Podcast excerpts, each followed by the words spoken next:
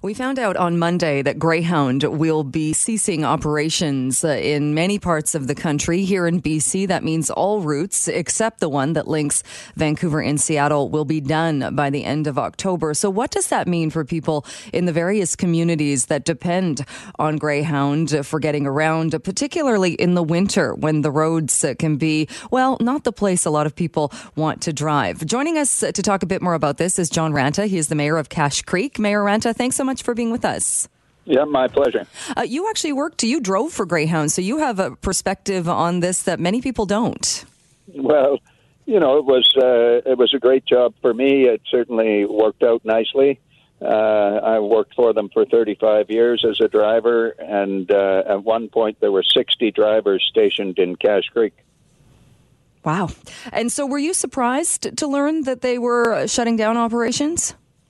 Well, not particularly surprised. Uh, you know, I I feel as if the uh, management of the company didn't uh, stay current, wasn't uh, up to date with modern trends. They used to pay for the whole operation with revenue from the freight they hauled, and uh, they they didn't keep up in the freight business while other companies were. Uh, able to implement electronic tracking of packaging. Greyhound was still sending a little piece of paper called a tracking slip up and down the road in the hands of the driver, and and uh, I think the management, uh, when I see them on television, whether in Calgary or Vancouver, they they appear to be dinosaurs to me in the modern age. Hmm.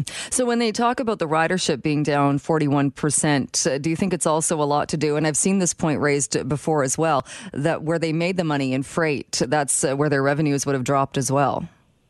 Yeah, for sure. Uh, you know, I think they, they there was a lot they could have done to protect their freight business, uh, but also, you know, the the uh, timing of trips through communities was based on when the buses left Vancouver or Calgary or Edmonton. And so the little communities in between, you know, Revelstoke, Golden, Salmon Arm, uh, the buses weren't necessarily traveling through those communities at a time convenient for the people. And so in some cases, and I'm thinking of uh, Clearwater to Kamloops, uh, the community put together a sort of little mini transit bus that would uh, run from Clearwater to Kamloops. There's another one that uh, in our area that goes from Ashcroft to Clinton, and uh, those those funded funded by taxpayers in communities uh, have eroded the profitability for Greyhound as well. So I think there's a combination of factors that have uh, resulted in a decline in revenue for the company. Uh, we've been hearing from people saying uh, that they did depend on Greyhound, especially in smaller communities. Do you think there'll be more services uh, like the minibuses that you just mentioned, or will there be the possibility for other private companies to come in and fill that void? Well, you know, I think there is a possibility to to uh, see the private sector step up. Uh, I have great confidence in the free enterprise system, and where where there's a dollar to be made, the the uh, private sector will step in and make it. Uh, I think those are possible in areas where there's sufficient ridership to uh, pay for the cost of fuel and mechanics and buses and whatnot. I don't think we'll see the kind of buses, the Greyhound buses that I used to drive, cost about two million dollars a piece right now, and uh, I think we'll see uh, smaller buses uh, and and uh, more more uh, routes that are that are and times that cater to the needs of the of the people they serve in rural communities. And, uh, you know, I think there's likely to be uh, uh, some of this computer based ride sharing, intercity ride sharing that uh, happens elsewhere. I don't think the province has come to grips with Uber or those sorts of options for people. I think that's uh, something that the province should be looking at doing. And another suggestion I had, uh, somebody phoned me up and said, why doesn't the province or or the feds in, uh, eliminate the tax on diesel fuel for passenger transportation, and uh, that would uh, certainly ease the burden for a private sector company. Uh, do you? What do you think about the idea of uh, the federal government taking it over? I, I I think that would be uh, folly you know, it's just obviously not profitable. There aren't enough people riding the bus. Uh, and I think uh, other options, uh, private sector, need to be explored. I wouldn't want to see uh, my tax dollars going to uh, losing proposition like uh, intercity bus travel. Hmm. what are you hearing from, from people in Cache Creek? are they upset about the loss of this? Well, there there are some people that are very disappointed who depend on the bus to get back and forth to Kamloops or down to Vancouver.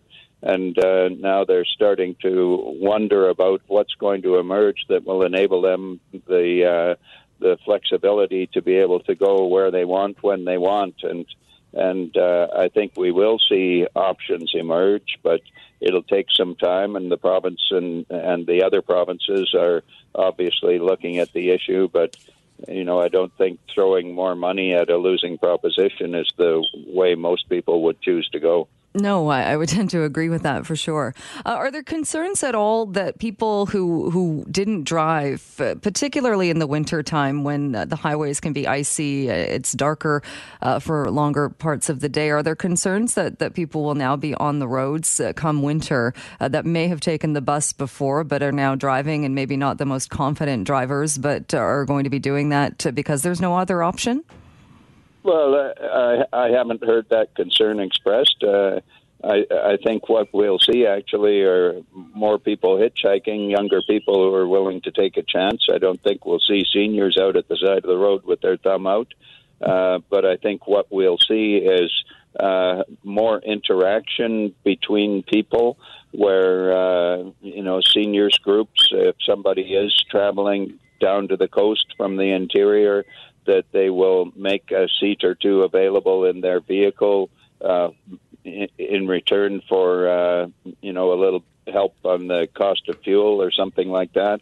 And I think people will will pull together and help each other out as we always have in the past. And you mentioned ride sharing. Uh, we tend to focus on Metro Vancouver when we talk about Uber and Lyft and such, uh, but yeah. uh, but in the, in the smaller communities as well. Uh, would you like to see Uber or Lyft or uh, those options also?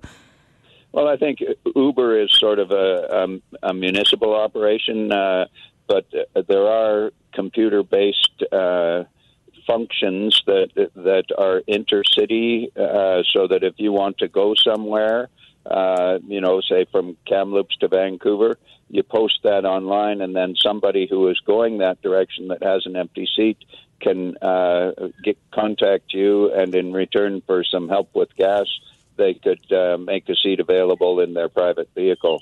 And those sorts of systems are presently not allowed in British Columbia, but it might be something the province wants to have a look at. All right, uh, Mayor Ranta, we'll leave it there, but thank you so much for your time this morning.